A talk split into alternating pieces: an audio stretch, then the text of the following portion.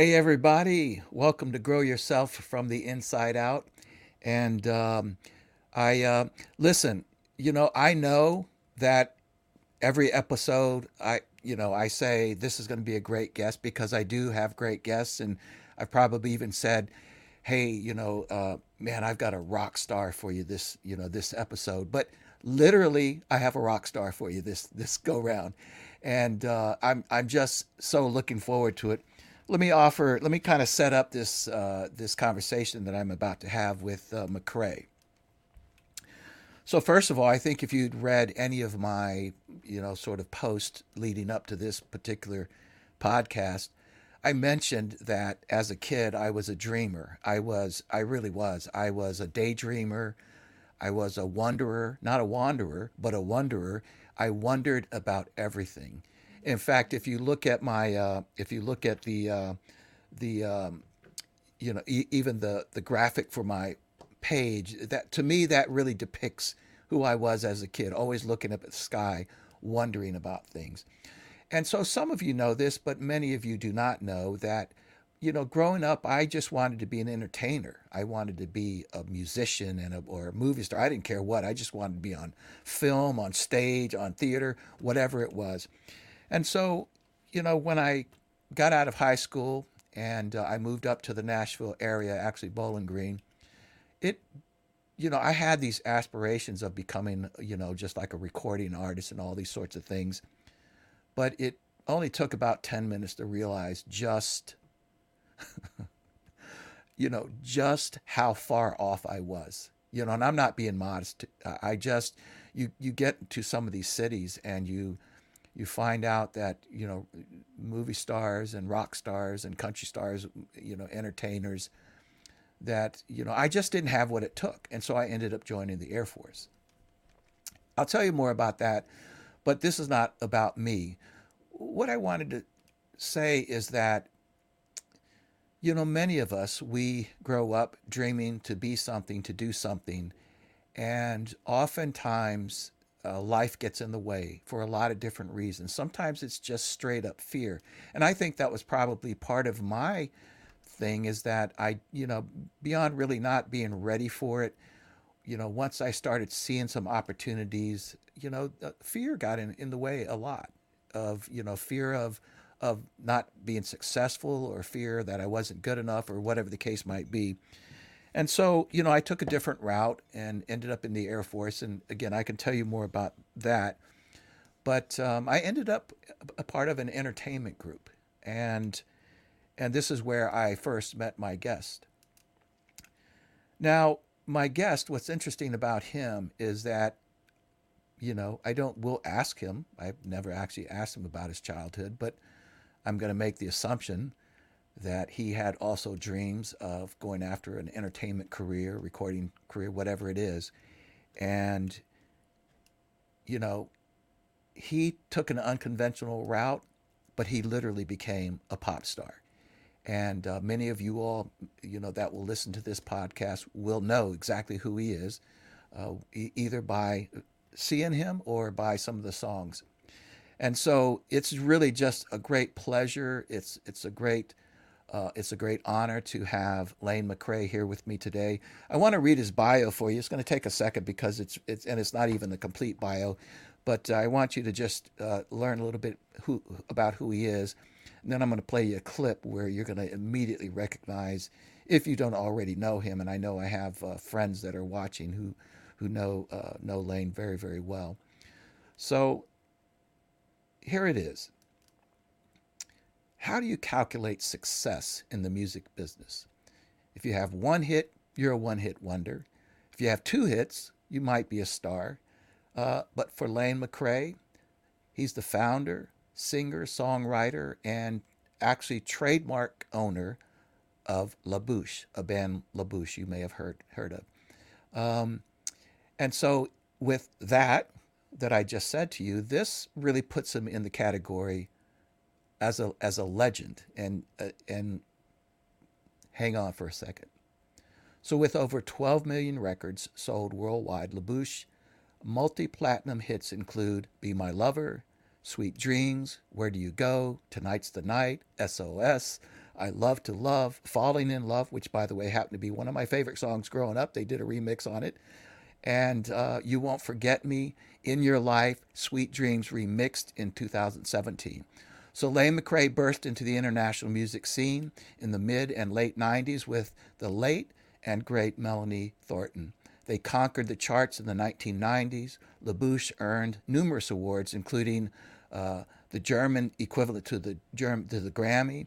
Uh, it's called the Echo for the Dance Song of the Year, 1995. A Golden Europa for Best Duo or Group Duo or Group in 1995. Nominated for the Best Dance Video at the second annual MTV Europe Awards by storm. Uh, La Bouche took La Bouche, I should say, took the lead with their undeniable, powerful sound in the United States as well. With their hip and trendy style, La Bouche became a permanent fixture in the modern music and entertainment industry.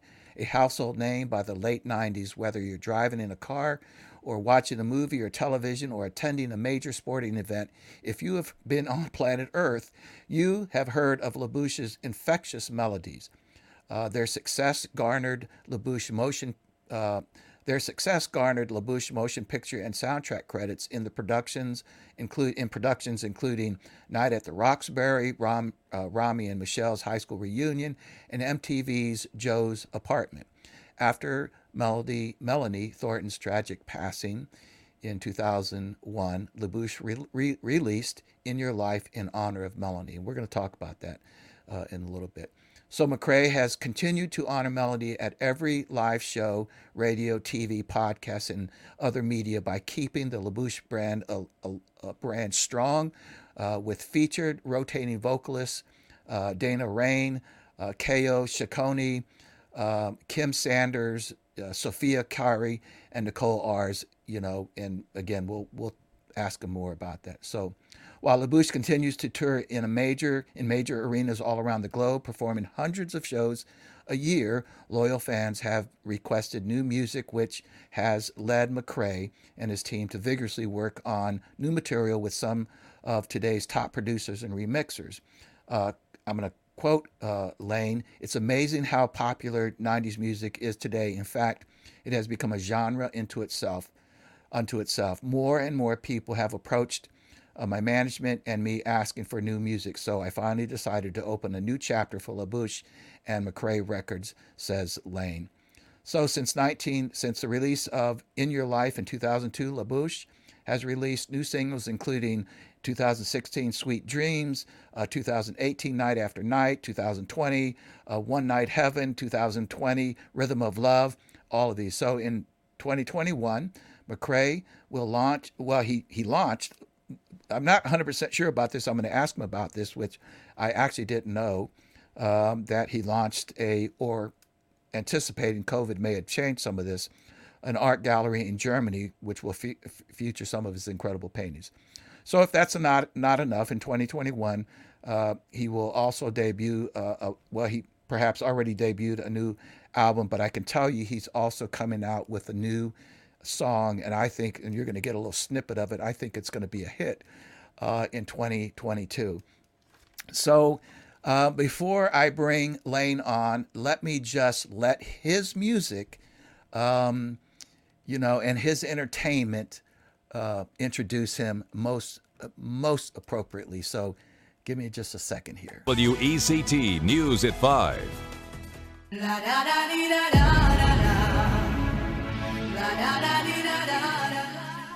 You remember that song, don't you? You recognize that catchy 90s tune. La Bouche topped the charts with Be My Lover and Sweet Dreams. Well, happening tonight, the group performing right here in Wilmington. Our Ashley Kozakowski is at the Cape Fear Community College Center's Wilson Center, where La Bouche has a Valentine's Day performance in store. Ashley? Well, Lane McCray is the founder and the vocalist from La Bouche, and you may not realize this, but he was born in Fort Bragg. Thank you so much for joining us on Thank WECT you. News. Thank you for having me. And I was so astounded when I read that about you. How does a young man from uh, Fort Bragg end up in a Europop German group? You know, it's uh, it's, it's Sweet dreams of rhythm and dancing, sweet dreams of passion through the night. Sweet dreams are taking over, sweet dreams of dancing through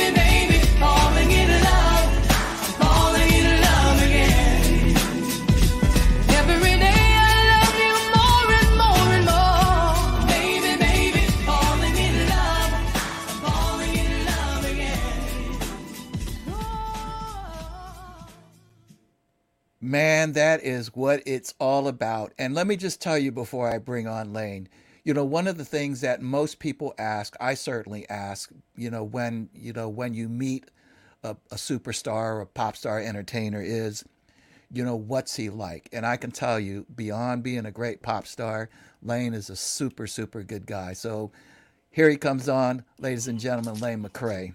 Lane, thank you, brother, for being here with me.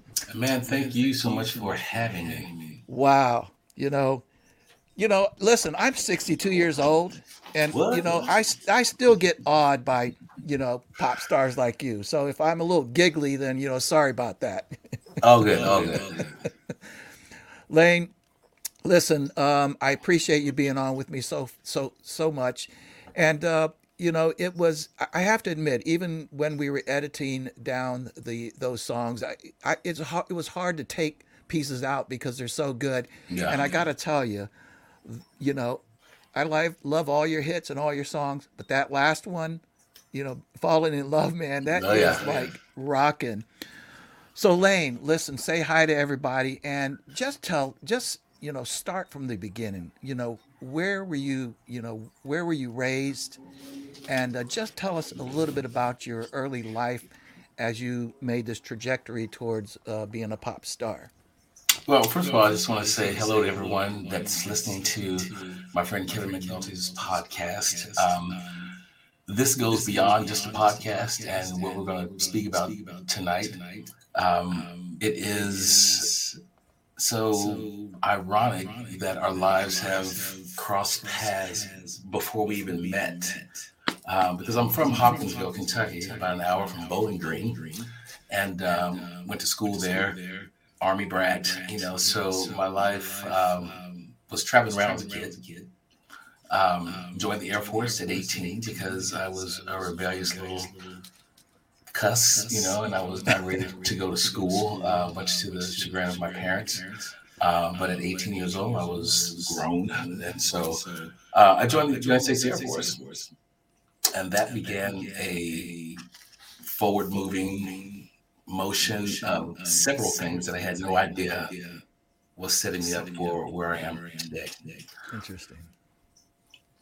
You know, I have to say though, and and like most of the people that that know me do not know that I was born. I was also an Army brat like you, and was born in Womack Army Hospital in Fort Bragg, North Carolina, Oh, yeah. where you were born. Absolutely. That And is just phenomenal. yeah. And it's funny, the clip that you played earlier was uh, from Wilmington at Cape Fear University. We were doing a show there a few years back. And as we were driving there, I passed by the sign. Is that near? Oh my God, because I hadn't been there since I was born. And uh, so it was so ironic, you know, to be there where things actually began for me. Um, but interesting story too, being an army brat. You know, my parents were out playing pinochle uh, the night that I was born, and um, I nearly was born on the elevator, according to my mother, Oh my goodness, who still blames me for the little pouch that she carries in the front of her. Says I did that, but so, That's amazing. Yeah. So, you know, and what's fascinating though, growing up as an army brat and realizing, you know, you know this that when you are either a brat or even in the military, you kind of grow up in a you're in a box and you're mm-hmm. not as attached to like the normal world as everybody else, especially if you've lived on military bases. You know, you really mm-hmm. are in this box. And I just find it fascinating uh, because you and I did the same thing at 18. I joined the Air Force as well. But the thing about it is that, you know, w- what I'm saying is that sometimes you don't know what's out there because you're in this military army brat world. You just, you know, you move around a lot. You don't get this really good sense of often who you are and therefore what you want to do with your life. So when you were growing up, Lane, did you have aspirations to be a musician, an entertainer? No. Um, growing up as a kid, I wanted to be a cowboy, policeman, firemen. You know, that's that's what you know kids of my age A aspire lot of to boys, yeah, grew up that, yeah. Um, but you know, unknowingly, as I'm thinking about it, growing up as an army brat, you know, we were around all different kinds of cultures and ethnic backgrounds and religions and things like that. So it's so appropriate to where and how I feel today about the vast many people that I know around the world that are of different ethnic backgrounds, religions, and you know, colors and whatnot. Um, so that was great. I think um, growing up, you know, an army brat, you know, I didn't really have any aspirations to be anything other than what I just mentioned. Um, but my mother tells me this story, and a lot of you know older people have these little anecdotes and stuff that they tell their kids and stuff. But you know, my mother had two daughters prior to me, so I'm the youngest of three. Uh, my sister's Dorian Deidre, and um, she wanted a son. So she said she prayed to God that if He granted her a son, that she would give him to him to do what he saw fit with. You know, um, I also grew up with um, Miss Rosa Lee across the street from us on Hayes Street. Um, that said that I had the veil and that I was going to be a minister. Now, I grew up knowing that, that I was not going to do that, but it's so ironic now that I think what I do is a ministry of sorts, um, not in the pulpit, because I'm a God-fearing man, and Yeah, everything that I do Yeah. is is related and is, is centered around that. Wow, that's that's amazing, you know, and and uh, and so then you joined the Air Force at 18, and where you know, so even at that point, you didn't really have aspirations to be an entertainer. So where you know, how did this all go? How did I mean? I guess I kind Well, of me, let me- yeah, Go ahead, let me just please. back up a couple of years. Um, I think the bug bit me when I joined the Christian County High School Marching Colonel Band. Uh, our band and most bands in the South sometimes were more popular than the football, basketball teams. Uh, and we boasted like a 204 member marching band, the Marching Colonels. Wow. Uh, and we wiped out everything from, you know, Florida to Georgia to Mississippi. We were really good. Um, and my band director, uh, Mr. Wright, God rest his soul, and um, Bill Fisher, who was an Air Force flute player in the Air Force band, um, taught us so much discipline about, you know, marching band, you know, musically. I was, you know, trumpet player. Um, marching, the precision that that required, the pride that we took. Yes. Uh, and by the time you know I became a senior in high school, I was had aspired to be the drum major, and was the first black one at my high school, and took every award from you know that was possible, you know, for me and my drum major partner. Um, and then from there, you know, I was also in choir. Um, I got my first big taste of performing in front of a lot of people outside of like a staging room, like marching band. You know. Um, singing the choir, and my choir went to New York City, and we performed at the, the outdoor stage uh, at Lincoln Center.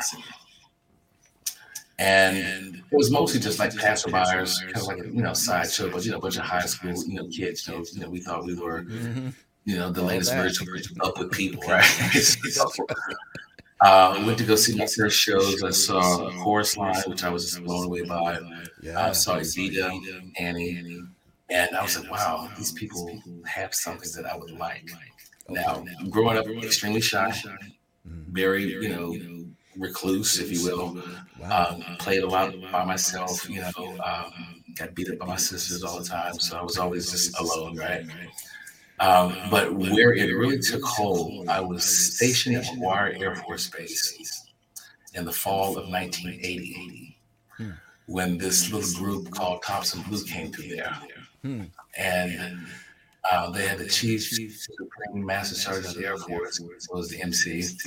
Uh, I want to I want to say there was a close encounters team, and I saw these active duty military people doing this show that rivaled what I had seen a couple of years ago, like on Broadway. Wow. And so I started asking some questions about that. And so the following year, I entered my first Air Force Entertainment base level contest. And of all the people that competed at base level who went to the next level, the command level competition, I was the only one who didn't go because I sucked. So, um, Interesting. yeah, so it, it took me it took me some years to finally get to the level of even being looked at, you know, for Air Force Entertainment. But that's where Before you go was. on, let me explain just to to some of the viewers who don't know who Tops in Blue is. So, Tops in Blue is essentially um, an Air Force entertainment group. They they no longer exist as of a few years ago because mostly because of the war situation, but um, it it's been around since 1954, and basically inside of the Air Force, they have these competitions. It's kind of like a competition inside of your town or your city. And but in this case it's on Air Force bases.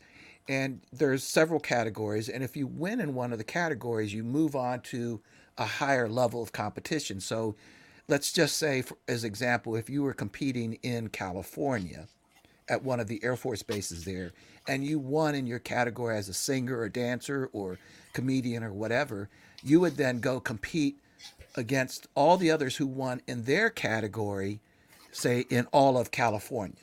Or in in this case, of course, as most people know, there are Air Force bases all around the world. So you would compete in Europe and on all these other sorts of things. And so the goal of these competitions is to bring sort of the creme de la creme together at a worldwide competition and they select musicians and singers and dancers and specialty acts to join a show which is what lane was just explaining a show that then travels frankly travels the world entertaining the troops all over the world.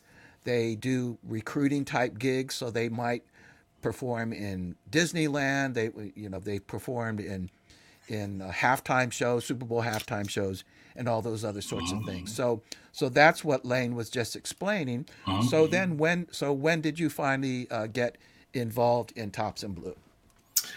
So tell us the trajectory. I kind of know part of the story. Uh, obviously, yeah, so but from uh, go ahead. 1981 through to 1988, uh, I competed at various levels, mostly base level, um, command level, uh, before I finally made it to what we call the, um, excuse me, uh, 86 worldwide, uh, where all of these contestants converged on Minot Air Force Base. Um, and I want to say maybe, you know, three to 400 people. Um, Yeah, up in North, various bases. North Dakota. Yes, right. Um, and still at that point, you know, I was just really overwhelmed with the amount of talent that the um, Air. Force possessed. Um, you know, I, I did the best that I could, you know, um, but it was no, no winner. Um, because if you think about it, as long as I've tried and as many years as I tried, there were other people that had been doing the same thing, you know. Yes. Um, so I did that for a couple of years. I felt more confident. The second year, I got to worldwide. Um, you know, but you know, there's always an excuse why you didn't do well. Of you know. my mic wasn't up, or the floor was messed up, or something. You know, the light was off. You know. Um, but finally, um, Mr. Edwards, the uh, director of Air Force Entertainment, um, saw something in me in 1988 uh, when I was selected, and it's funny now when I look back on it. It's exactly what I needed at that particular time. I don't think I would have been ready prior to that. Um, going through divorce, you know, Yeah. felt like my life was falling apart, and this kind of gave me something substantial to hold on to. Um, and this continued the lessons of, of discipline that I had learned when I was in the marching band uh, on a much higher level. Um, it was a lot of hard work, but I just absolutely loved it to be in the thick of things of, of all things entertainment from the ground up, from uh, setting up the stage, lighting, audio, wardrobe, uh, traveling, jumping in your costumes, doing the show, breaking it down, going to another place. I, I just love that grind. It was. And so even like today, I have a sense of appreciation for all the people that work for me when I set up the show, from the audio, lighting. I always take the time after the shows to thank them, you know, for what they do because those are the unsung heroes of, you know, the few minutes they were on stage and we get to shine. But no one can do that without the rest of the crew, you know, that make that happen for you. That's right. So, but now you did kind of skip over one little thing where you and I met, actually met in. Oh, yeah, yeah, yeah. that- So let me back up a little bit. Uh, The year was yeah. 1982. Well, maybe we met in 83. 82. Okay. Yeah, yeah, yeah. Uh, I was stationed in Turkey, and uh, I had competed at the base level, and I was fortunate enough to get to my first command level contest at Ramstein Air Base uh, under the tutelage of uh, the late Jack Jackson. Jack Jackson. Um, and I was just blown away. I mean, because I mean, you were on the tour. Um, uh, I think Tommy Davidson, Daryl Harris, um, uh, Jane. Um, there were a lot of people that were just just awesome, right? And so I was just happy to be there. yeah. Um, Now, just there to were- oh, clarify, yeah, I don't know if you actually also. did you tour also because you and I toured in '84. Um, On- but on USAFE for at you know I know you were for a while right? Yeah. you had to leave the tour because of uh, military. Well, I didn't actually like make it onto the actual tour. I was in the, the staging process of it because I Oh, was on really? I thought you went on tour with us. Nah, two weeks I was on there, um, and I had some, how shall I say, some uh, some difficulties with the missus at the time. Um, and it's always a, a a hard sell to your wife or if you're female, your husband, or whatever, to say, "Hey, I'm going away to have fun with a you know cast of thirty people, you know, Right. while you stay here and hold the fort down." Yeah. Um, and I was just a newlywed, so there was a lot of things that were going on that just, you know, unfortunately, I wasn't able to to go. Yeah. Um, but then again, you know, I go back to say it wasn't time for me to do that. Um, but I feel like I've learned a lot just in those two weeks. Yeah. So um, that's where we met, and I remember. Um, and it's so funny how I can I remember this stuff, you know. Um, morning, Mr. Radio, morning, Mr. Cheerio. That's what Mr. McNulty sang. And I remember Yes. that so well. It was so polished and so so cool, you know. You're being very gracious. Um, and it's funny, I don't remember. I don't. I remember uh, a young lady singing "When the lights go down in the city." I I remember those two songs specifically. Um, Mm. but it was, it was just a fantastic time, you know. And so that was my goal was to to to get on to Air Force Entertainment's premier showcase, um, Tops in Blue. Tops in Blue. Um, I got a little closer. Um, actually, before I came to Europe, uh, when I was stationed in McGuire, I was an extra um, in the um, McGuire at the Garden State Bowl, which was kind of like the dress rehearsal for the 1985 Super Bowl Yes. that Air Force Entertainment did, which probably I'd say ranks within the top three of the best, you know, Super Bowl halftime shows to date. Um, and uh, making the tour with my best friend, um, comedian Rich Bailey, and uh, my other best friend Darlene Brown, who's you know wardrobe costume designer. Uh, what more could you ask for? You know. Um, and they became my family as well as the rest of the cast and the whole Air Force Entertainment family. Uh, and I had been looking for something like that. Yeah. So I did that. Um, 1988. I was lucky enough to um, be asked to do some choreography and coaching for the ATC, uh, Air, Air Training Command um, talent show um, that hosted Sarah Antrell, um, Damon Mann, um, a few other people. Um, and then I came back in 1990 to do choreography for representing for the show, uh, The Spirit of the 90s. Um, and I eventually was asked to come on tour because someone had to leave. Uh, did that tour, uh, went out in 1991, the Desert Storm tour, um, to cover um, the late, great um, Mr. Sawyer, um, along with uh, Norman Seawright and LaRon Washington. Um, and then it came back in 1992, you know, and 93, you know, and then it was time for me to um, say so long to the Air Force uh, because some other things started happening. Yeah. So let me let me let me just sort of put this all in perspective because again, I think many of the people listening don't really know, you know, i- entirely what's going on here.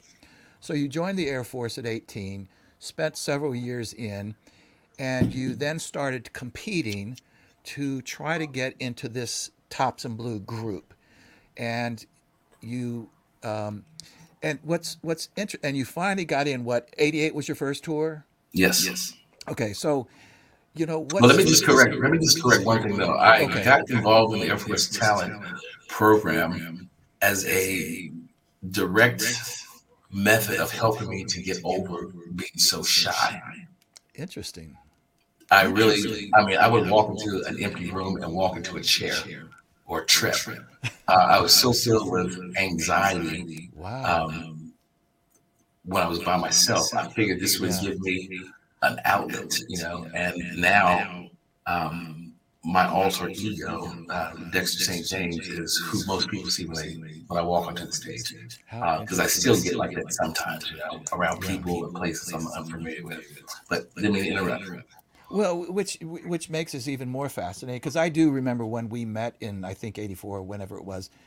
um, you I do remember you were rather quiet and uh, you know, and you were primarily dancing at the time. Now, see, Yes, even at the time, I did not know that you were a singer. I just knew you as a dancer. I, I mean, I I, didn't- know that, you know, because I didn't, we didn't get to spend that much time, but, but I knew you more as a dancer. you Yes, not, yes. I knew that you sang, but I didn't know that you would do what you do Mm-hmm. now. So, so you then, so you spent 88 and then all the way through 92, you got involved in Tops in Blue and then you got out of and so again you traveled the world and i think the other thing that's really important about what you said is traveling with tops in blue again it's about a 30 person cast they travel all over the world doing really big shows but here's the thing that a lot of people don't know is that is that why you know most people they come to a show they see this big glitzy show and like you said it's like broadway vegas disney style show a lot of choreography dancing and um, and very fast you know a lot of costume changes and big sets. But what m- many people don't know is that we actually were also the roadies Yep. so we set up, you know, 50, 60, 70,000 pounds of, of stage equipment and tore it down every night. And this is where you were referring to that now as an entertainer in the in in in the private sector as a pop star, you spend time thanking people who are roadies because you know what it's like to put on steel toe shoes, boots, put on, you know, some khaki pants and some leather gloves and get out there and start cranking down Yeah. lighting and putting up stages and all these other sorts of things. Okay, so you get out of the Air Force then in 1992, then what? Um, well, I actually 92? got out of the um, Air Force in, on December 1st, 1994. Oh, okay. So I did my last um, tour with uh, Air Force Entertainment in 1993. Again, I was asked to come out on the road as a replacement for someone, um, and I did the did about probably half of the tour. Um, I had some issues with my uh, my unit; they wanted me back, and so you know I left the tour uh, and I was back in my, my base in Germany. So while I was there, of course, you know I had this this, this need, this this, this craving to just still be performing. Um, and so one of the guys I had toured with in 1988, um, Mr. Eddie Lawson, um, was singing with a band called Groovin Affairs in the Saarbrücken, Germany area. Uh, In which is Germany, about maybe like an hour, 15 minutes or so from Bitburg, where I was stationed. Yeah.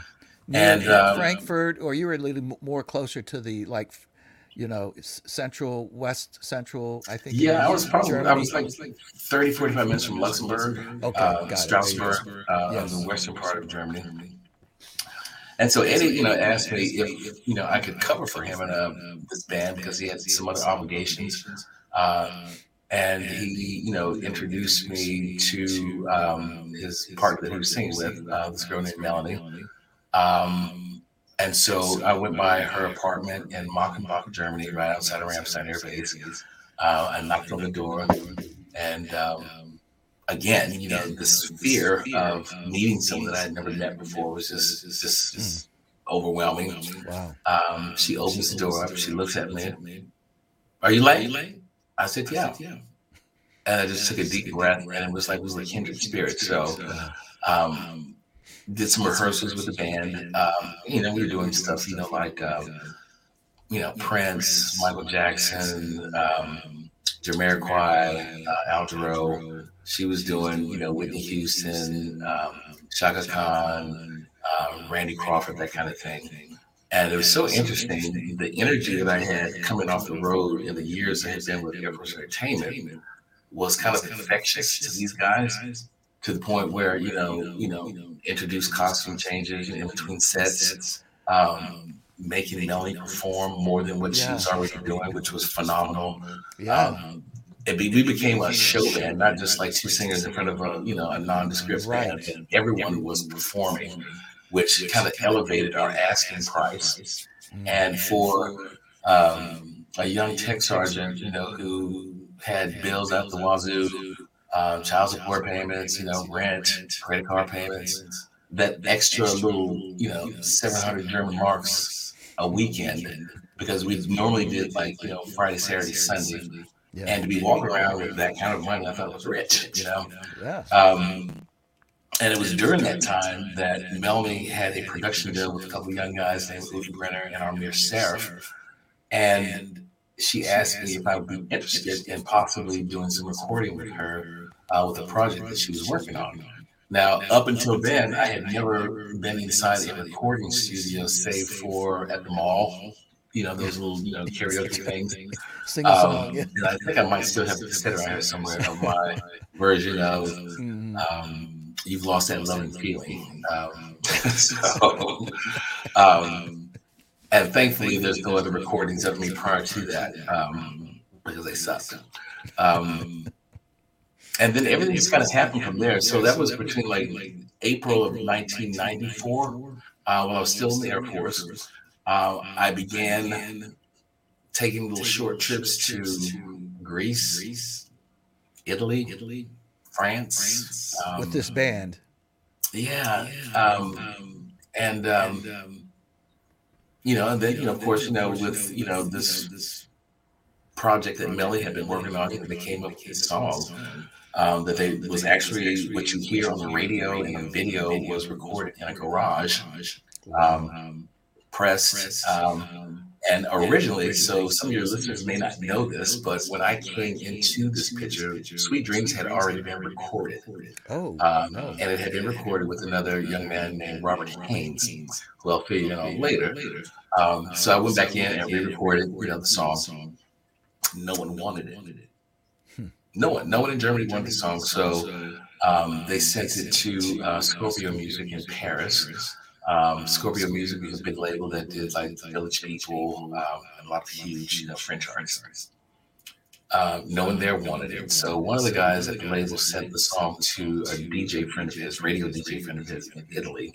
Um, he started playing the song, and it just quickly ran up the charts to the number one spot.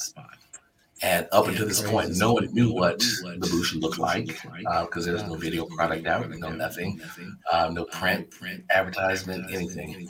So we get down there, and Melanie and I, uh, me and my makeshift uh, Army Air Force Exchange ensemble I had.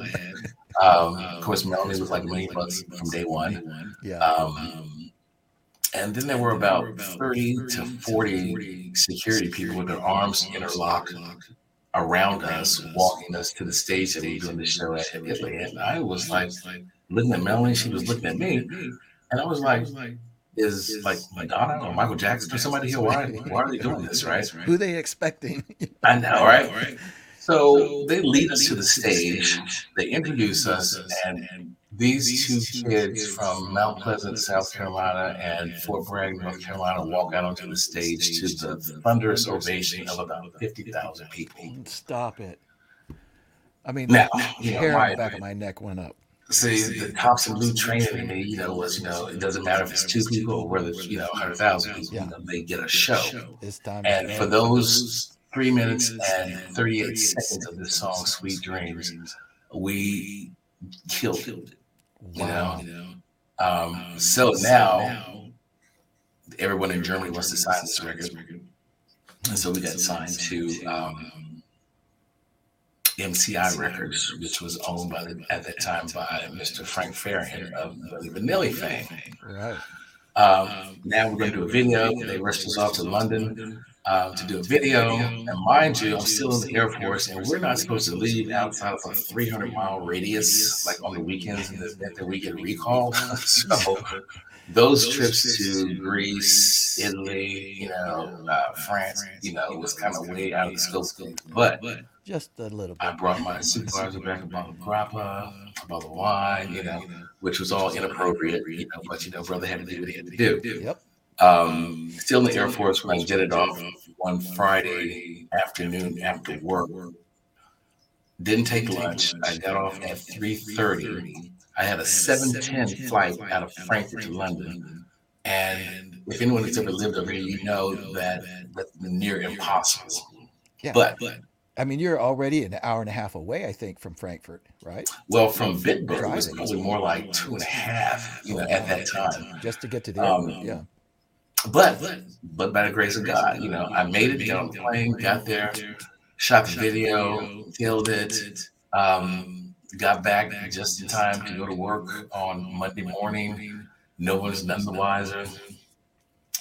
Um, and then everything just started to snowball at that point, you know, with know, requests and demands for radio, TV, live shows. And, you know, we only had the one song. So um, we did a cover of I Can't Stand the Rain. Uh, and then another track we were working on called um, I can't stand the. Rhythm. Yeah. Now, who did that? Uh, Who originally did that? Uh, a lot of people did it. Um, Okay, that's true. Yeah. I want to say Millie Jackson did it back in the day. Okay. Um, I think Randy Crawford might have done it. Um, Okay.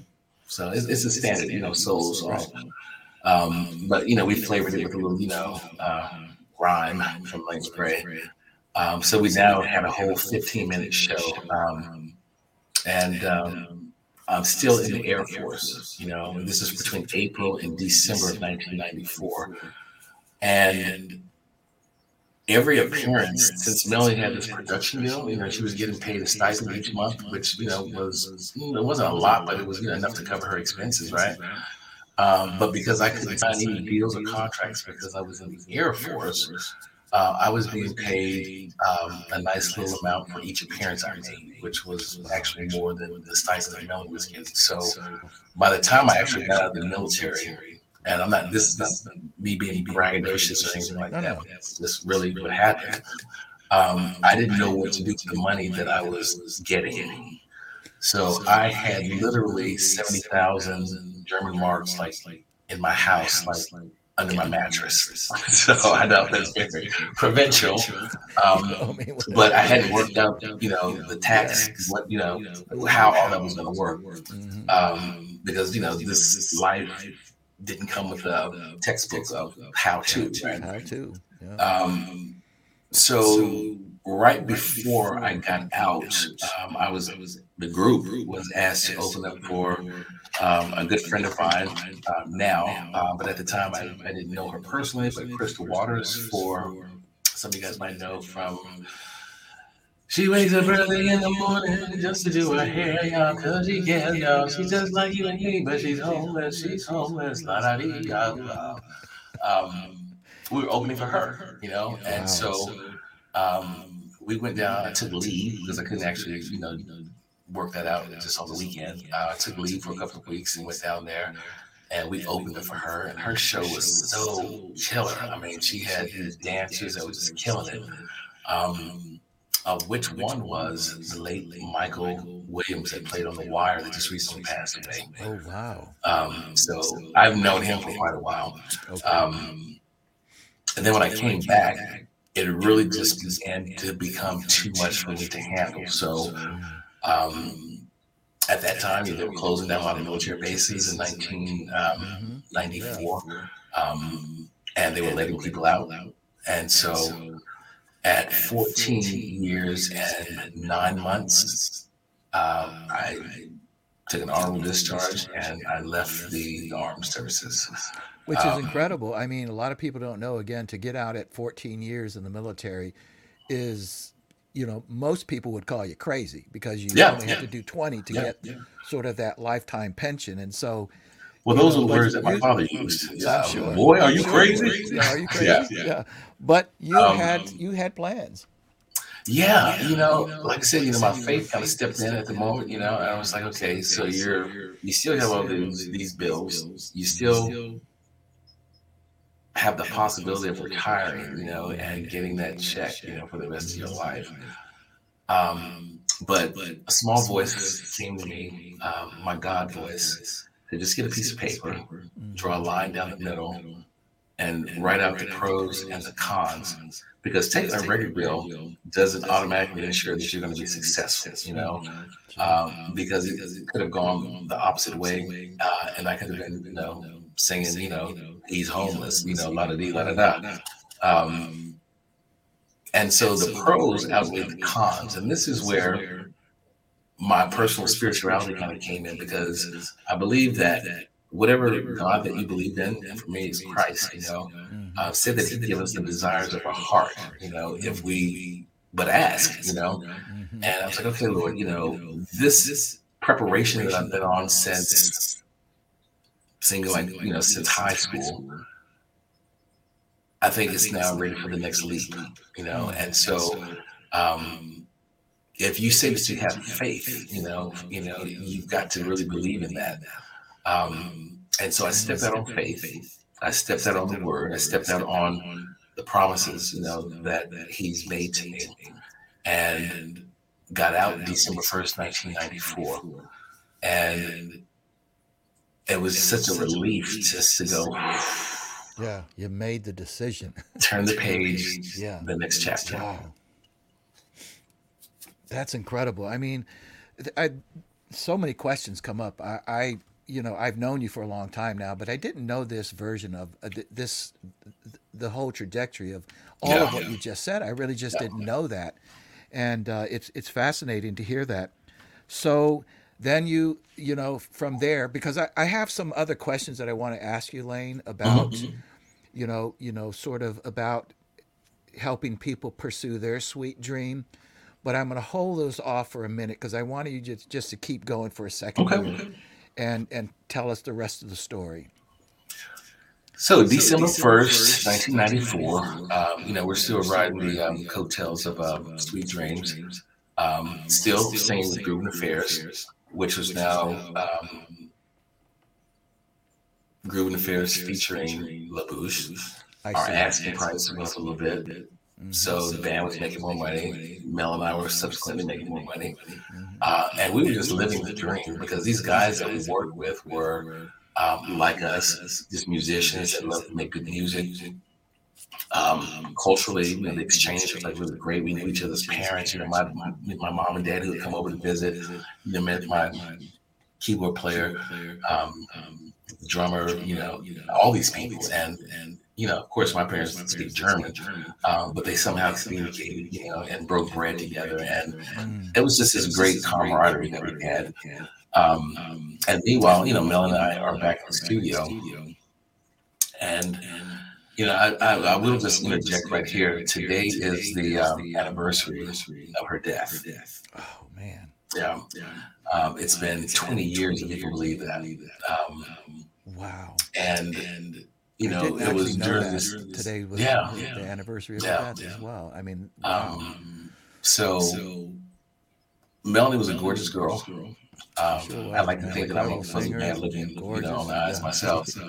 And so there was a little, um, hmm, you know, between the two of us. little spark. And I remember vividly, you know, we were doing a gig and we had done a couple of sets and, you know, we were like taking a little 15 minute break in between the sets. And her and I were sitting backstage, you know, kind of like drying off and cooling off, drinking water.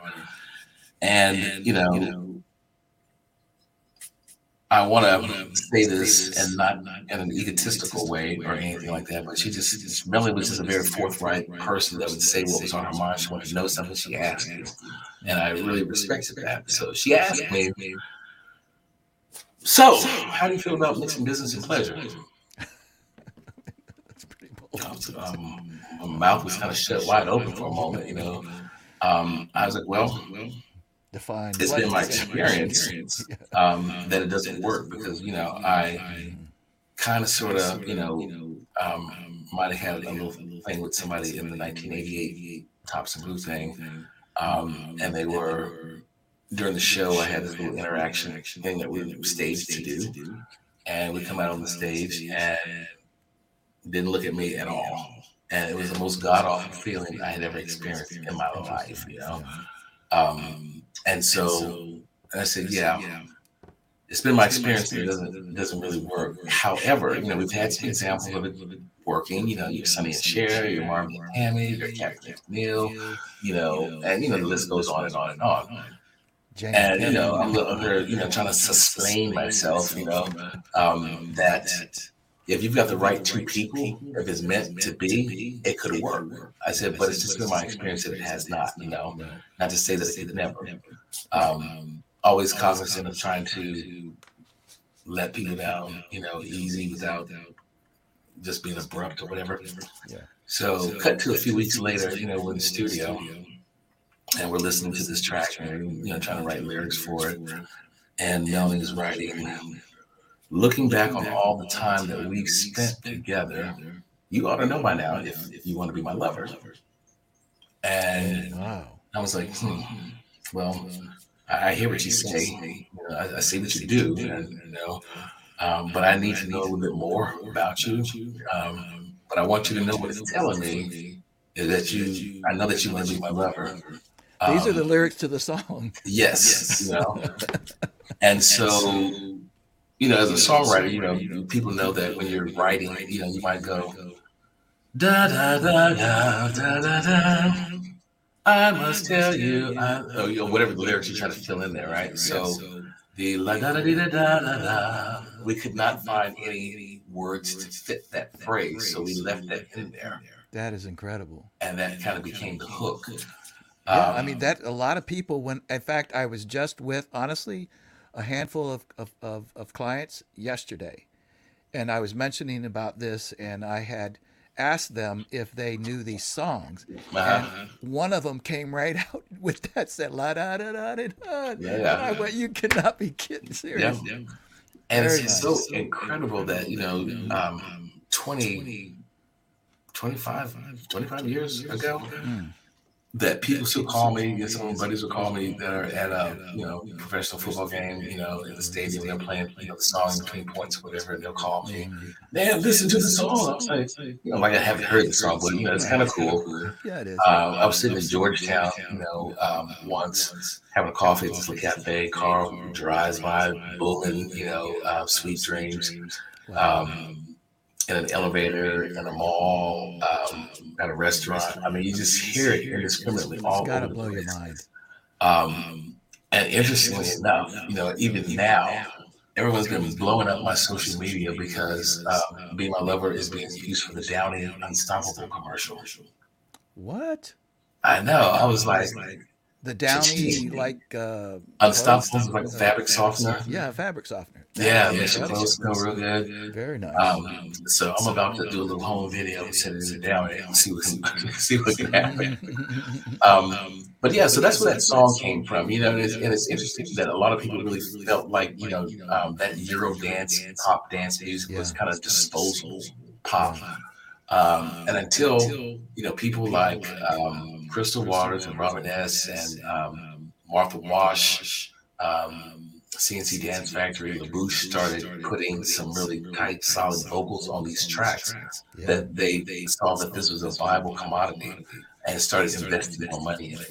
Um, and where some people might think that you know it's superficial lyrics and everything, they're deeper than that because it's, it's born out of uh, out of house music, which is born out of like gospel music, and that's normally coming from a place of real realness. absolutely So, um, well, and and we we also have to say that you know uh, doing this you know sort of uh, Euro dance style music, you know, we didn't experience it as much in the U.S., but in Europe, I mean, Yeah. it's off the charts. They're still, Oh, yeah. it, it, that still hasn't even changed.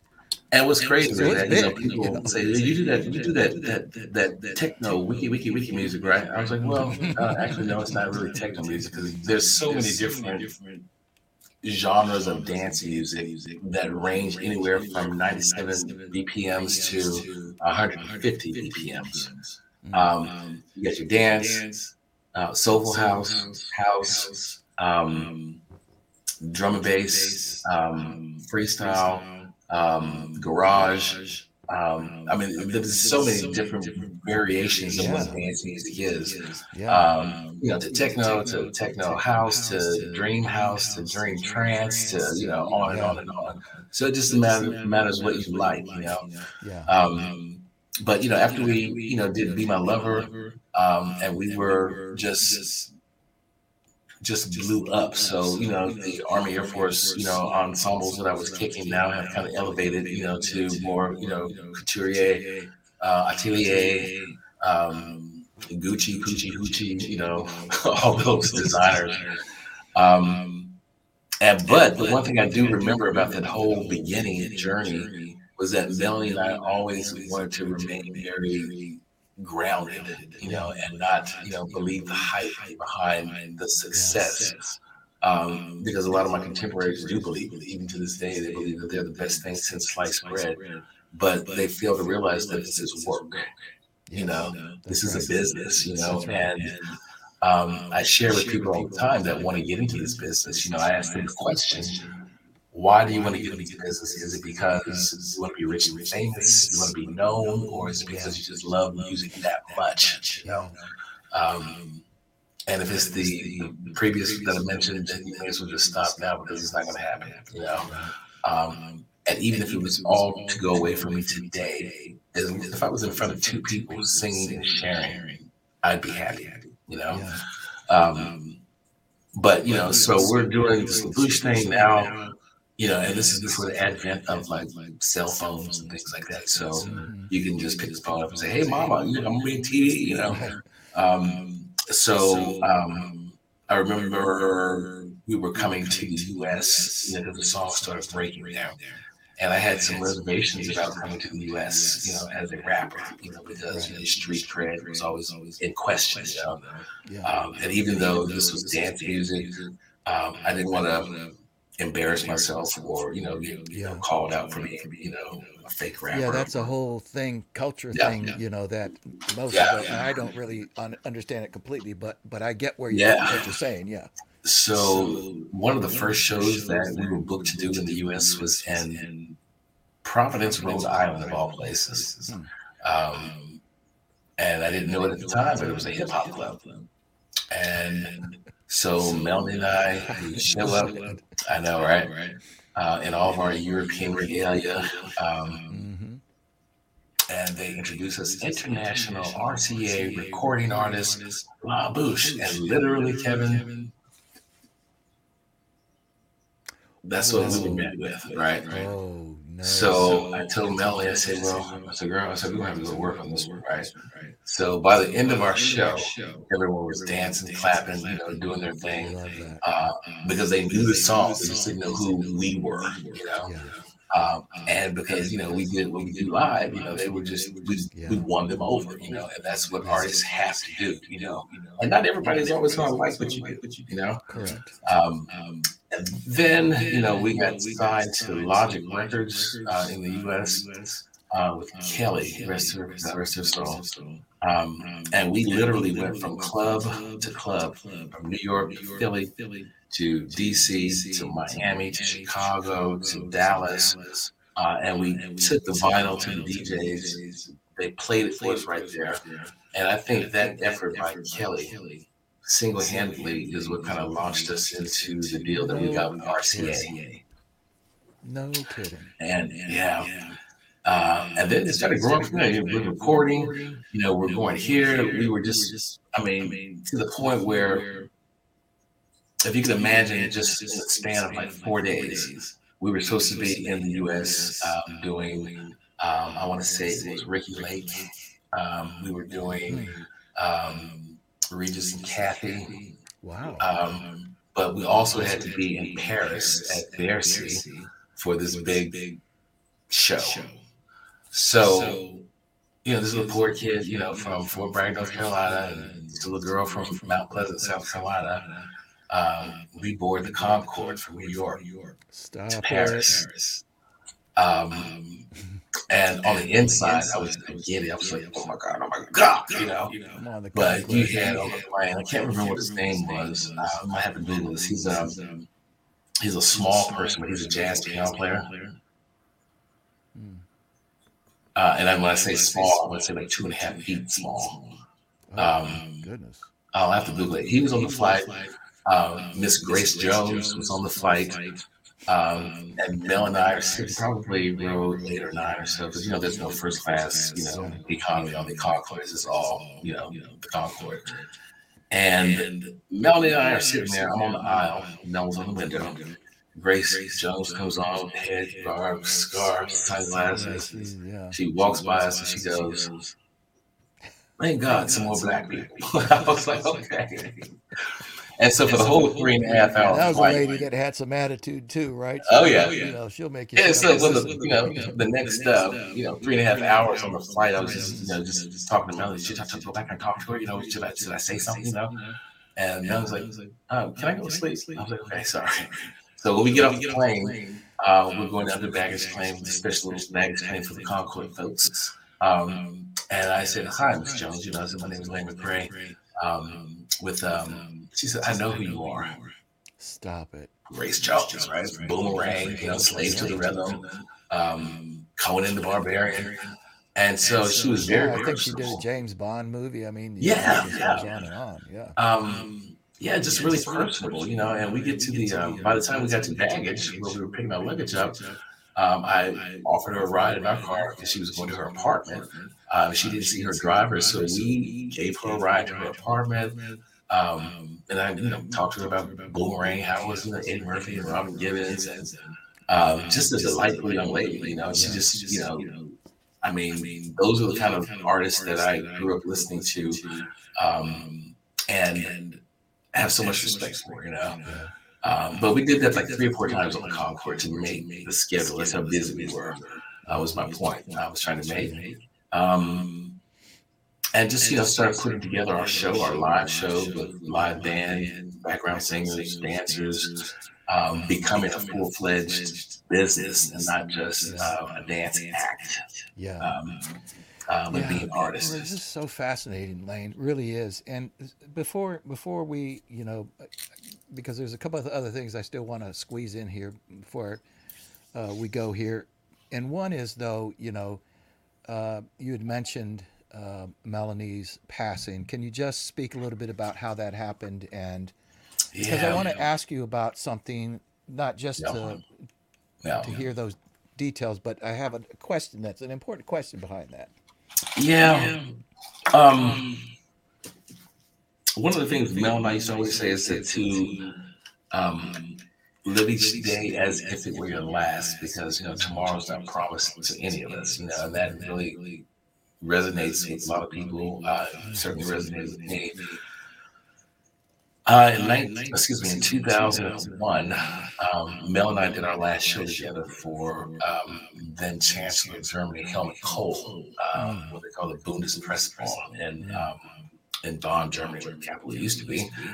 And um, she had been wanting to go solo. So she had left the group and she had started her solo career.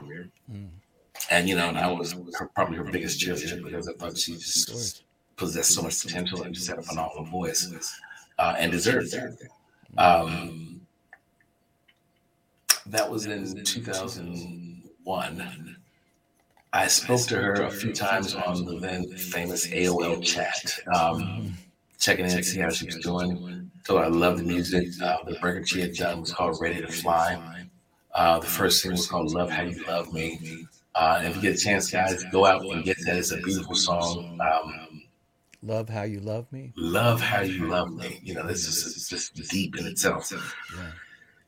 Um, so now it's you know she's going, she's promoting this. You know, she's you know uh, living the dream. Um, and we'll talk about my situation without her, you know, later. But this particular story, um, November of 2001, I was out in Las Vegas at my father's house uh, for Thanksgiving, and um, got a phone call one evening from a friend of mine, David Moore, um, who is the guy that actually replaced in 1990 on Blue. Um, that was here in Germany doing um, Miss Saigon, doing Starlight Express, um, musical guy, whatever. Anyway, he calls me and says, um, "So um, there's been a plane crash, you know, and people are saying that Melanie was on it. Have you heard anything?" Um, I said, "No." I said, "The plane crash? Where?" So she had been in Berlin um, promoting a Christmas song that she had recorded called Wonderful Dreams, uh, which is still played to this day, always in the top 10, if not number one spot on the charts over here, um, to Zurich, Switzerland to do some more promotion. Uh, there was another group on the plane called Passion Fruit, um, and I think one or two other solo artists, uh, as well as some regular passengers on this Crossair flight. Uh, when my friend David was telling me this, you know, I hung the phone up, and then my friend Crystal Waters calls me, and she said, you know, there's been a plane crash, um, and they said some people have walked away from this accident. Um, at that point, I was like, well, you know, as tenacious as Melanie was, if anybody was going to walk away from this, it's going to be her. Wow. Just as that thought crossed my mind,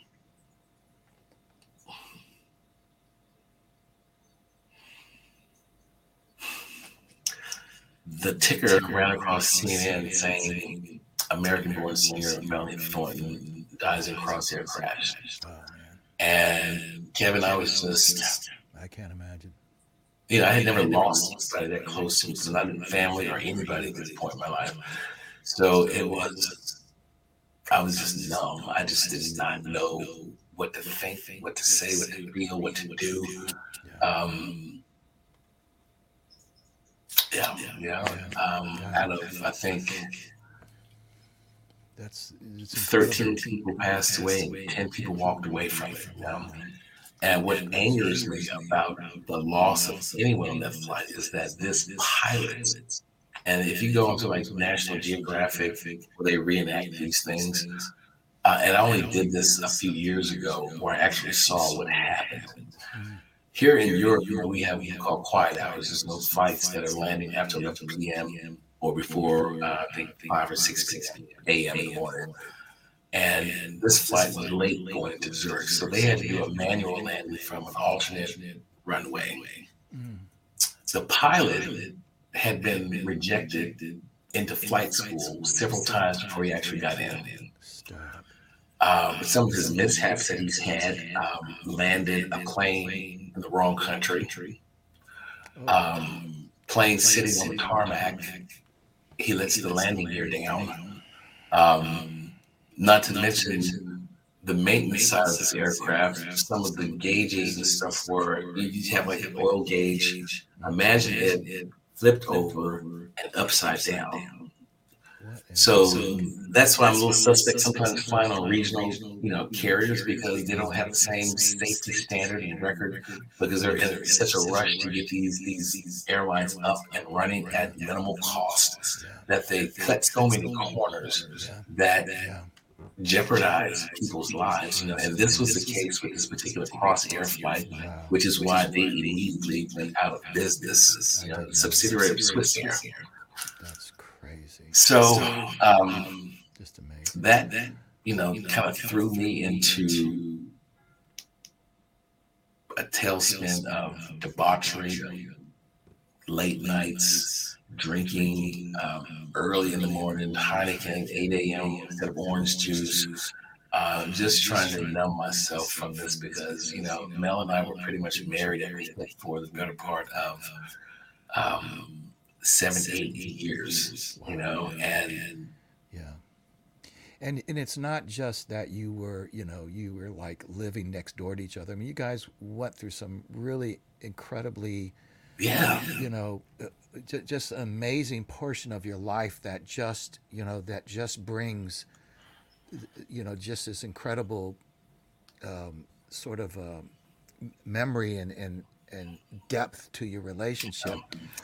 And what what haunts me to this day is that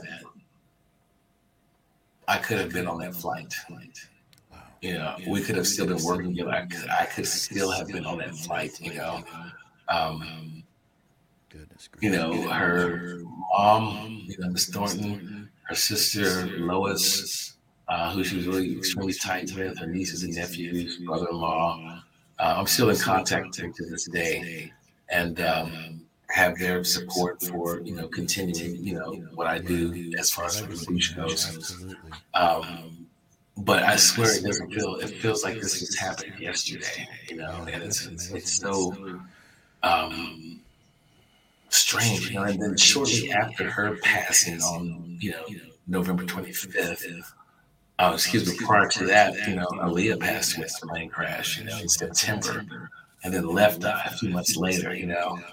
Um, so I always imagine the three of them, you know, you know, up there with, with other people, other musicians that I know, uh, with Bernie and Percy and, um, you know, everyone up there just making all this just joyous music. Yeah. Um, but I will say that only she came, she sung, She conquered. Uh, there was nothing left for her to do. She did it, you know. And you know, of course, the grief that I think we all suffer when we lose a loved one is is selfish in nature because we're not going to be able to call you, we're not going to be able to hold you, we're not going to be able to touch you, we're not going to be able to do things with you.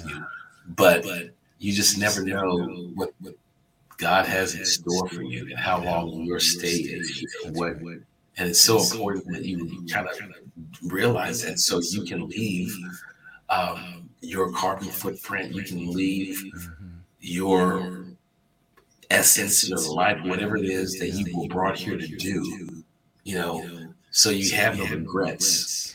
And those words that she spoke a few years back about living life, you know, just really resonate. And she know, did. You know, And she did.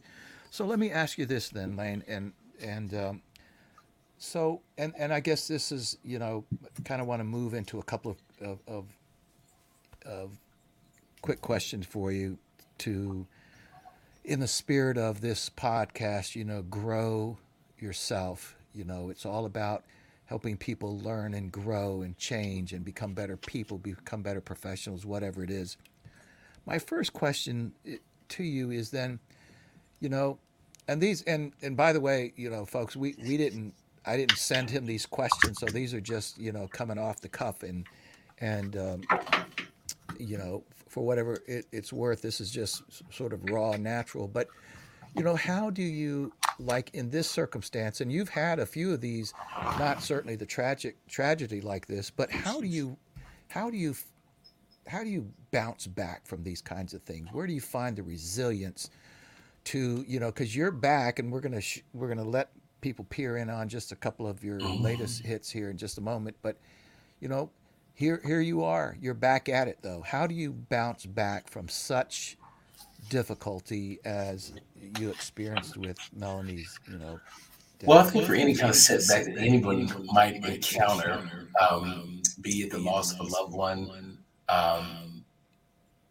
losing a job, um, losing a home to a fire, or whatever that is, there is a certain essence that I think we all possess is either survive or succumb to whatever it is that uh, is happening to us.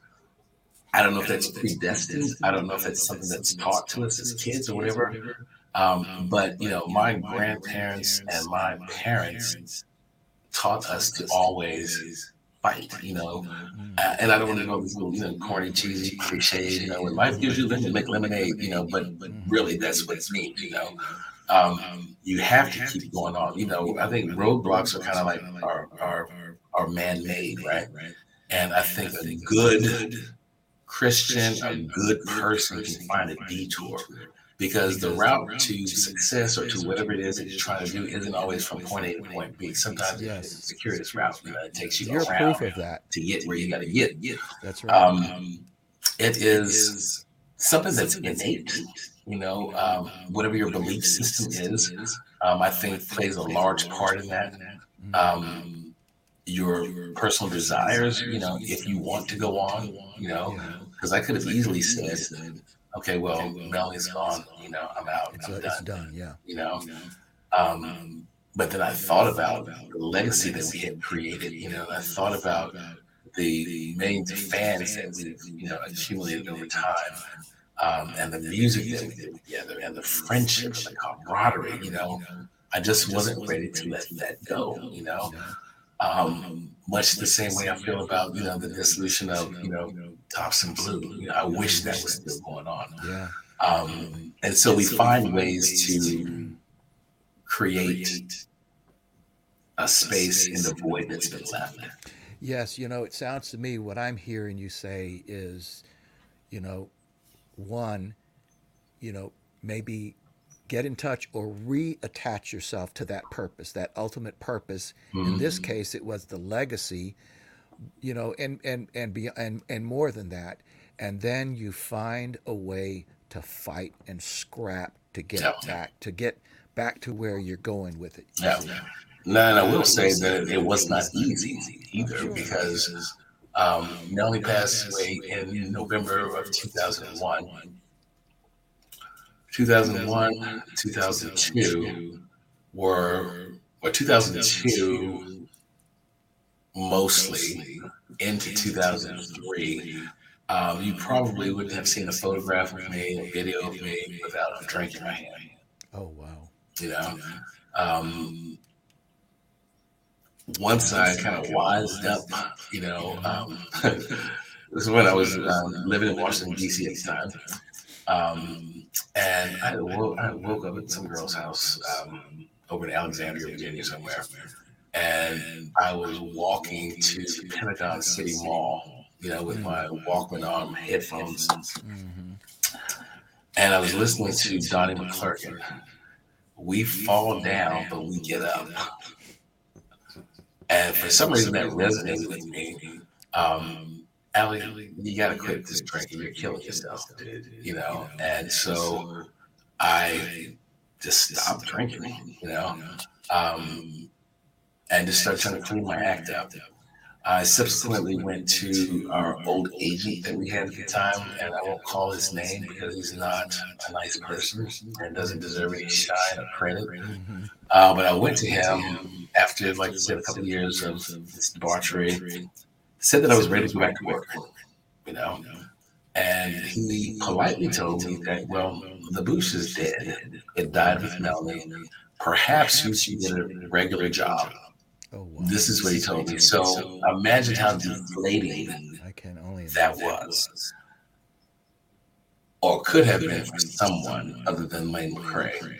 Because what that did was actually just kind of ignite a spark and a fire. Okay, dude. I was like, okay, okay. you, you are entitled to your opinion. Thank you for the thank you. Um, and this is when I, I get with Ruben Martinez, my current manager, who I've been with since. Um, we just kind of rebranded. Um, I started working with a young lady from New York, Dana Rayne, um, and started working. There were some people that were digging it. Some people were still, you know, um, that's not Melanie. And I said, well, no, Melanie is black. This girl's white. No, it's not Melanie. Clearly not Melanie. Um, not trying to be Melanie. I'm Not trying to replace Melanie. right. I said, but but I want to honor her memory, and the only way I know how to do that is to go back to work. Yeah. Um, and you know, with each show, it got better. It grew bigger. The response was, you know, better. Um, and pretty much before you knew it, you know, it was like, you know, 150, 175 shows a year. Um, and you know, I would say we were back on top, but we're certainly back working. You know, uh, and this was never about money. Um, which, you know, it's a side product of everything. This was about the memory of my friend. This was about continuing that legacy. Um, the only way that I knew how. I could talk to people in my own orbit about her, but on a grander scale, it had to be the way that it is. Absolutely. Man, that's fascinating. So let me ask you this, and then I'm going to just, you know, ask you about, you know, what's what's happening in your near future here. But let me just ask, you know, what would the current Lane McCray say or advise to a young 18 year old Lane McCray about success, you know, about, you know, you know, and you certainly took the unconventional route. Um, you know, how would you, how would you advise the younger Lane McCray? And, and uh, that's a- that's a I'm loaded thinking about some of the some of the the young people that may eventually watch this podcast or maybe watching now. Yeah. Uh, you know, Well, I think 2020 is hindsight, right? You know, we live and we learn. We learn from our mistakes, all that good stuff.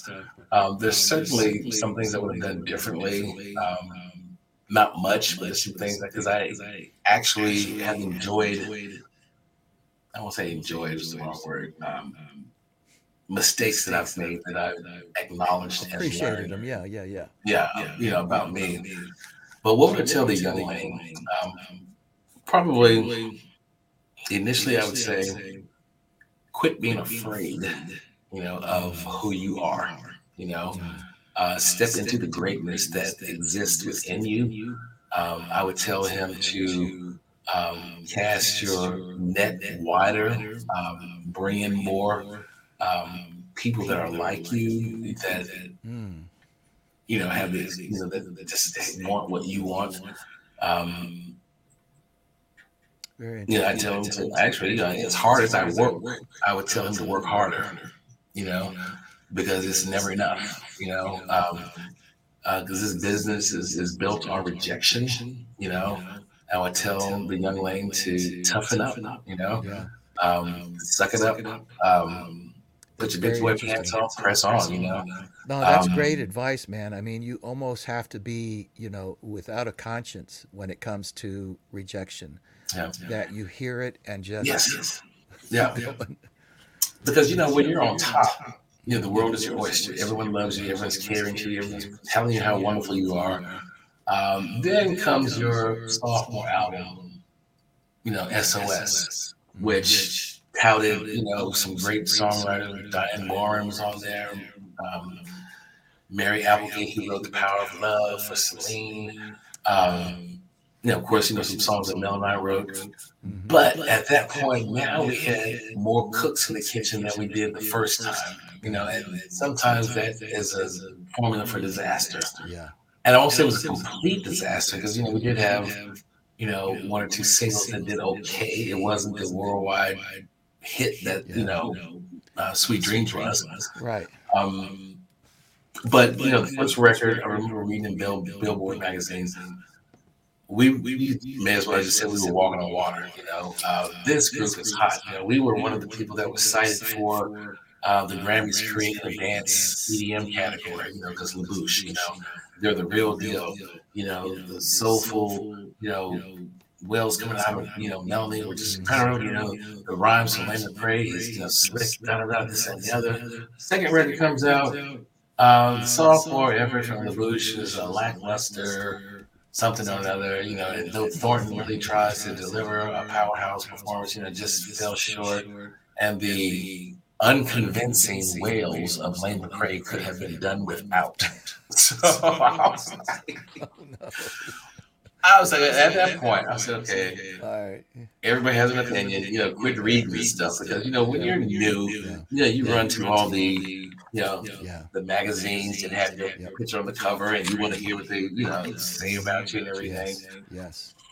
It's just a person's opinion. You can't believe the hype. You know, Yeah. and it's painful. Boy, that's it really me to good hear. advice.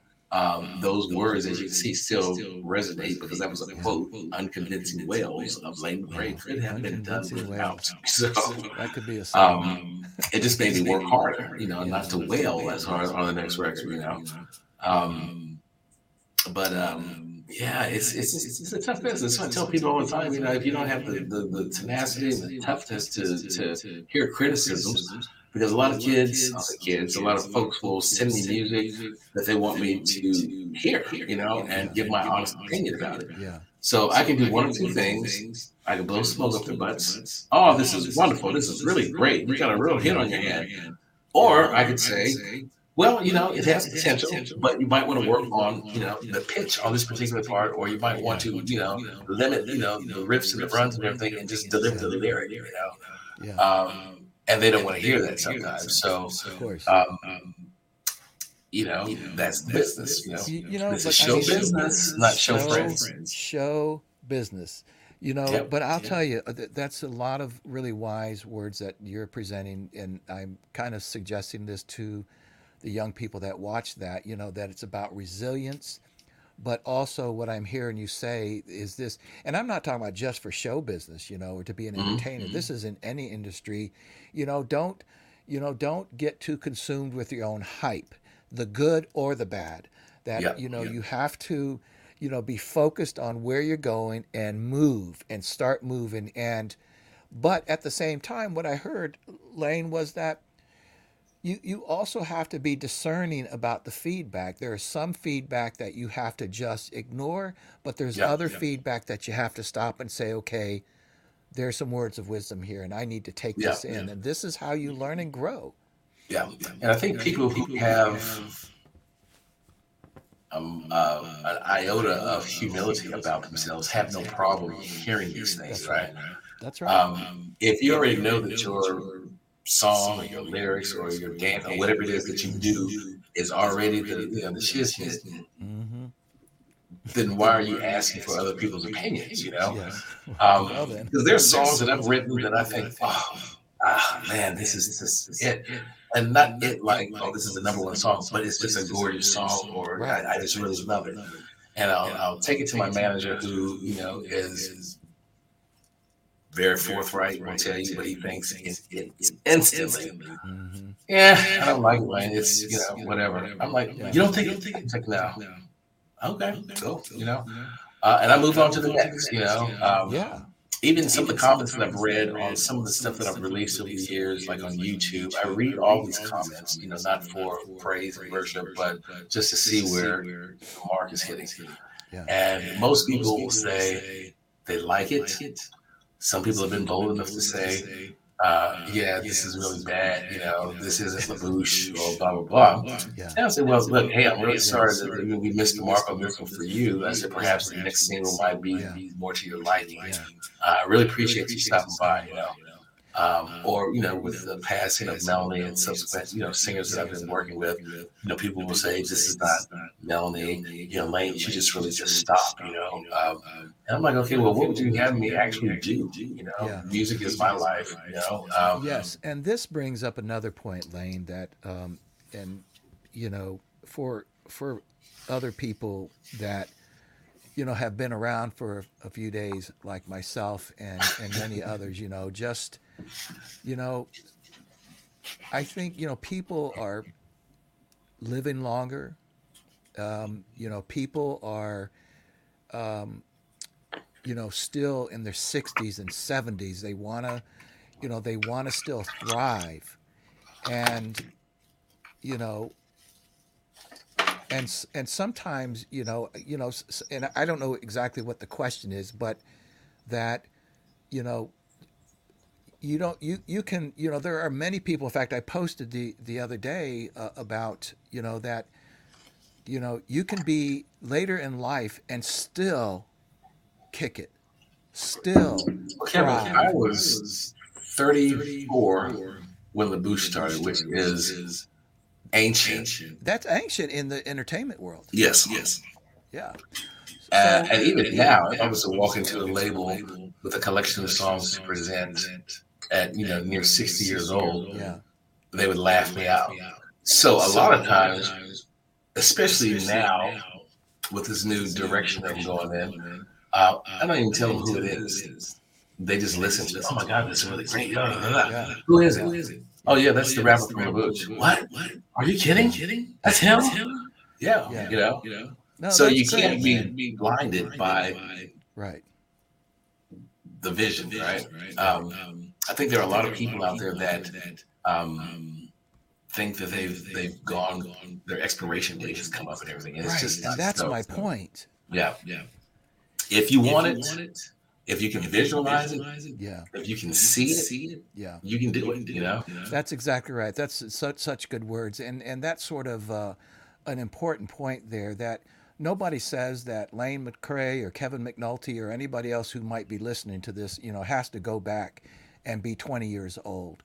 But it but there's much to still give to the world, and that you can't get into this mentality you know that you're expired. If you have something to offer go lay it out there and and and and with the same passion as you might pursue as a younger person go out there and make it happen. And i think and you're doing that right now. Matter of fact i'm about to play a clip by you but uh, go ahead. I saw um, my um, my ex girlfriend Halle Berry. who was on uh, Tamron Hall. your ex-girlfriend right? Yeah. In my head, like, right? Um, and she's talking about this new movie that she has out called Bruised that she directed. And um, you know, she's an Oscar winner. She's a Golden Globe winner. Uh, she might possibly be a Grammy winner because she did the soundtrack for this movie. Uh, and the host, you know, asked her about getting a Tony. You know, would that be something she would consider? And she said yes. there is a uh, a play she would like to do that's of a woman of a certain age. She said, "But I'm not there yet." Wow. So she's projecting it. So I kind of feel the same way. If you believe hard enough, you know, and there's so many examples in the music industry, you know, from um, people who didn't want to hear Macklemore, you know, some years ago, independent artists, all the hype on social media, Grammy Award winner, you know. Um, it's just, do you want it? Yeah. Yeah. You know, not do you need it, but do you want Do it? you want it? What do you have to say to the world, regardless of what profession you're in, that you want people to hear from you? You know, and I think we all have something Yeah. to say. Yes. And while there's not just like one way to do that, it does start with, to your point, whether you want it, and then you clear the path and start making it happen. You know, and and again, to your point, it may not be easy. It may not be the conventional road. Mm-hmm. You know, the conventional path, but you know, I just, you know, I, I think you know for what you're doing now compared to what you've already done is still so laudable. So I want to. You only got a couple of minutes here. We, we're actually way over, but I don't. I don't like have this timeline. But uh, I was just, you know, Sorry, hearing your story. No, I mean this is, you know, people can stay and go as much as they want. But here's the thing. So you've got you you put out a couple of really good songs of recent, but I want to just ask you about one that's coming out, I think, in January, if I'm not mistaken. Uh, I've got a, just a short clip of it, and uh, I didn't. I, I guess, you know, per your instructions, I didn't want to throw a complete spoiler out there, but I picked a part that I really, really liked. Yeah, yeah. And uh, can you just set it up? Tell the folks about this song that's coming out, because I got to tell you, you know, I'm not. Well, if I were a hit maker, you'd be interviewing me, so I'm not. But I'll tell you what, man, it's a cool song. It it it could do something really serious. Well, the song is called Waiting, right? right? And like the last couple of songs that I've done have been kind of, you know, introspective of where I am, you know, mm-hmm. Spiritually and emotionally, you know, uh, in my life, you know, and I find myself coming into a lot of wisdom, you know, a lot of um, answers to questions that I've been looking for, you know, that are here. The first one being Saved by Life, um, which is like this, you know, I just need someone to come here and just to save me, you know, from myself, you know. The next one was going to Keep Running. And I find that, you know, in our lives, we sometimes, you know, we, we might be running from something, running to something, running around something, trying to find that peace and happiness have you. Uh, and then this new single, Waiting, begs the question when you're going through all of those things, what are you waiting for? What's holding you back, you know? And so it resonates with me on so many different levels, you know, um, um, relationship wise, platonic, interpersonal, intimate, you know, however you want to look at it. If you're in a situation and you don't like it, change it. What are you waiting for? waiting for? Wow. So I'm just going to play this, just a short clip, and then we're going to come back and uh, and uh, finish our conversation here. So uh, here it is, coming out. You said in January, right? January 28th. January 28th. It's called Waiting. What am I waiting for?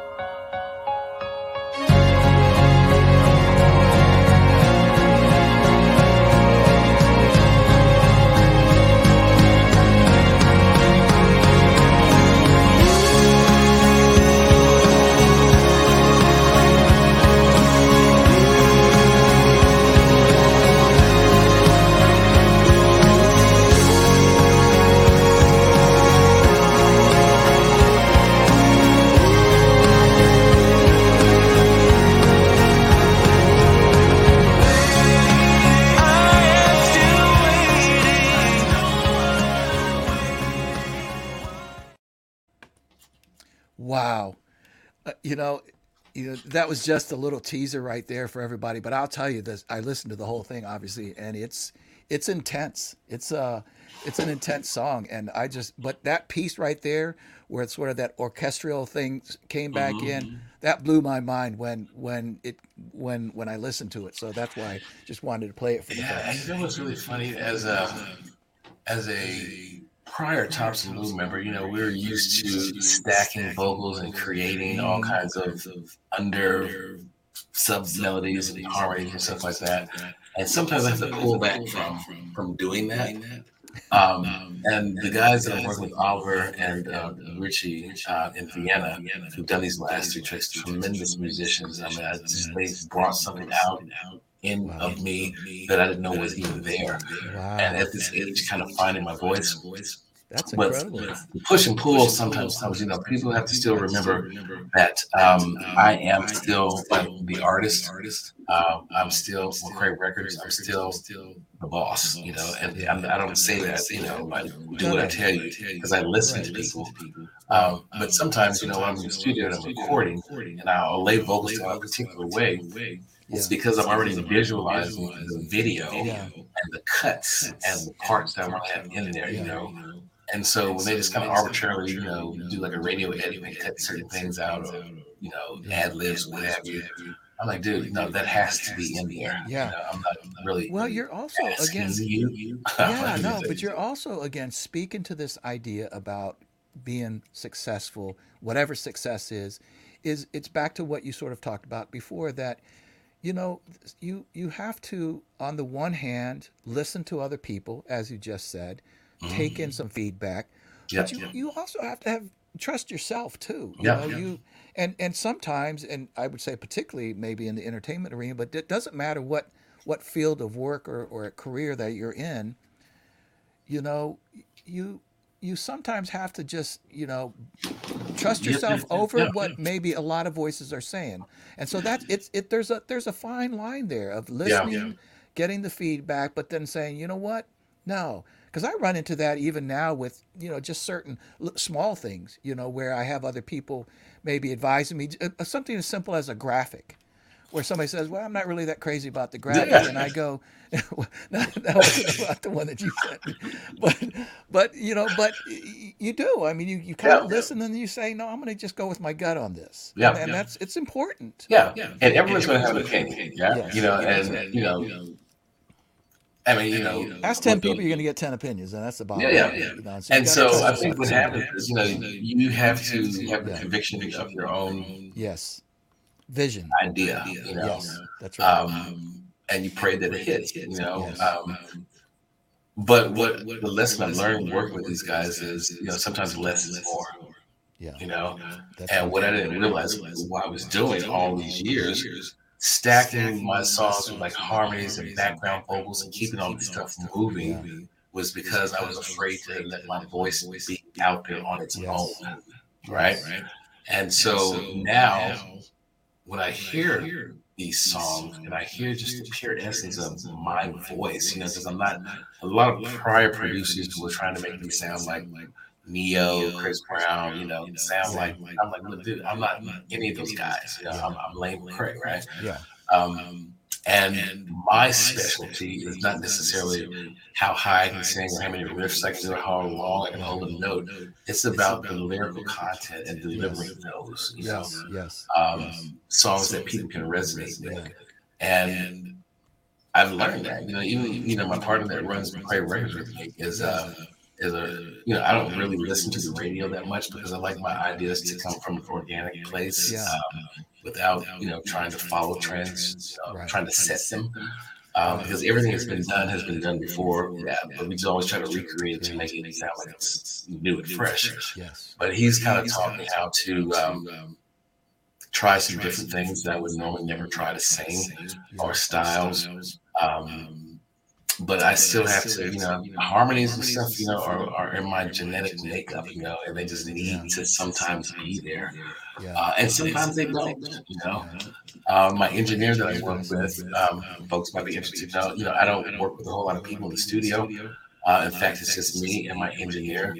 Uh, I don't want anybody to else there telling me leaning on that button. Uh, Lane, you're flat. Uh, Lane, King, I know what I'm saying flat. I know when it's Yeah. not a clean take. You know, Been down so that road a long I will record it. I will send it to you. You listen to it. You critique it. Send me some feedback. I'll go back in and redo whatever it is that you want. Yeah. Um, but I need that freedom of self. when I'm in the studio. Yeah. Yeah. No, that's cool. Well, listen, Lane, I, I, um, I thank you so much for you know taking the time. I know it's you're you're in here from from Germany, you're, and um, and so I know it's getting kind of late there, and I just appreciate so much that you took the time to share with with uh, my my audience and the people that Man, listen. my brother, you know, you know, I love you and Jane. I love your daughters. I love, you know, what you're doing for your audience, you know, trying to create this space of learning and growing. Um, because we're all still doing that. You know, none of us are evolved to the point where we don't need a little encouragement, a little help, whatever. So for that, you know, um, I'm eternally grateful. Um, maybe we can grab a coffee when I'm home.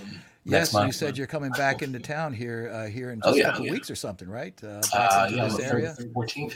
Yeah, Yeah, December. so- And and I and if I understand, you're going to be maybe going out to uh, you know going out west or something to do a video for this. Yeah, doing a video for Waiting uh, in Branson, Missouri, Nice. uh, with Chris Very cool. Canote Films, the guy who's you know produced the last uh, couple of videos for me and for La Bouche. Yeah, Uh, yeah, excellent guy. Yeah, I mean you've you've had some killer videos. I've I've enjoyed a lot of them. So listen, here's what I'm going to do. I'm going to you know um, I'm going to I'm going to send us out with this other song that I believe was um, that you that is is it being considered or- or it was considered for a Grammy? Yeah, I think the nominations came out, and I think we were not on the list, but uh, Okay. this song was being considered for uh, best EDM uh, for the Grammy Awards.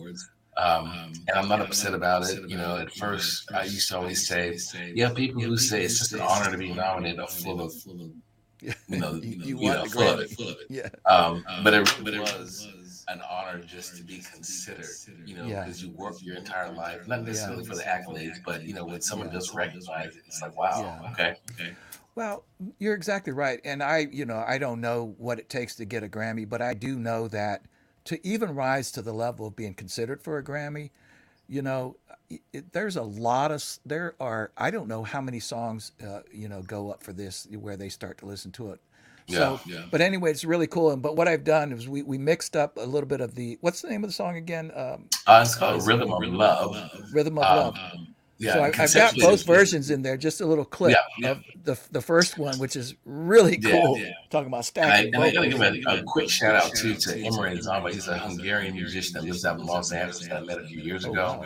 Who is just incredible. incredible. You know, um, and I work with him on a lot of the songs that I'm working on now. Yeah. Um, and everyone else that's involved in the whole project, you know, Sophie Cairo, um, Alec B, um, and all the hosts of other musicians, like the whole acapella first one. You know, I was like, wow, Yeah. you know, That's something that I wrote that people are singing is crazy. You know? Yeah, it's really cool. And by the way, before we go, I do want to uh, I, I do want to, you know, uh, put this right up on the screen there. Uh, that a, a good friend of mine, Bobby uh, Lewis, uh, wrote. Bobby Lewis, what up? What up?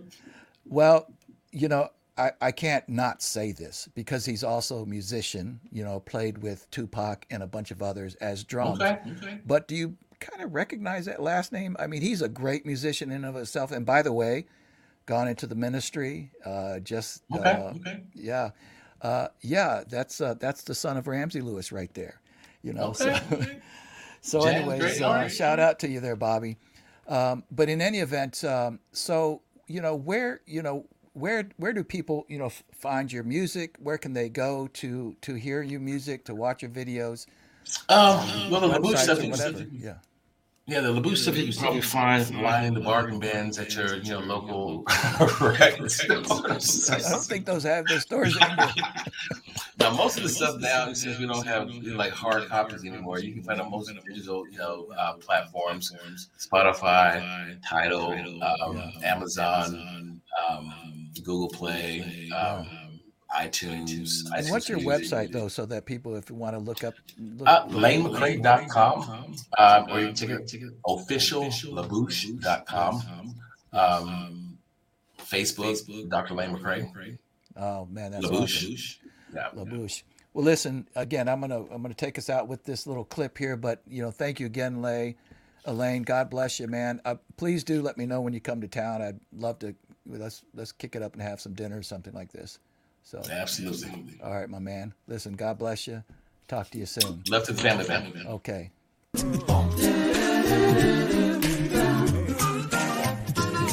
the rhythm of love. It's the rhythm of love. It's the rhythm of love that's in my eyes. Still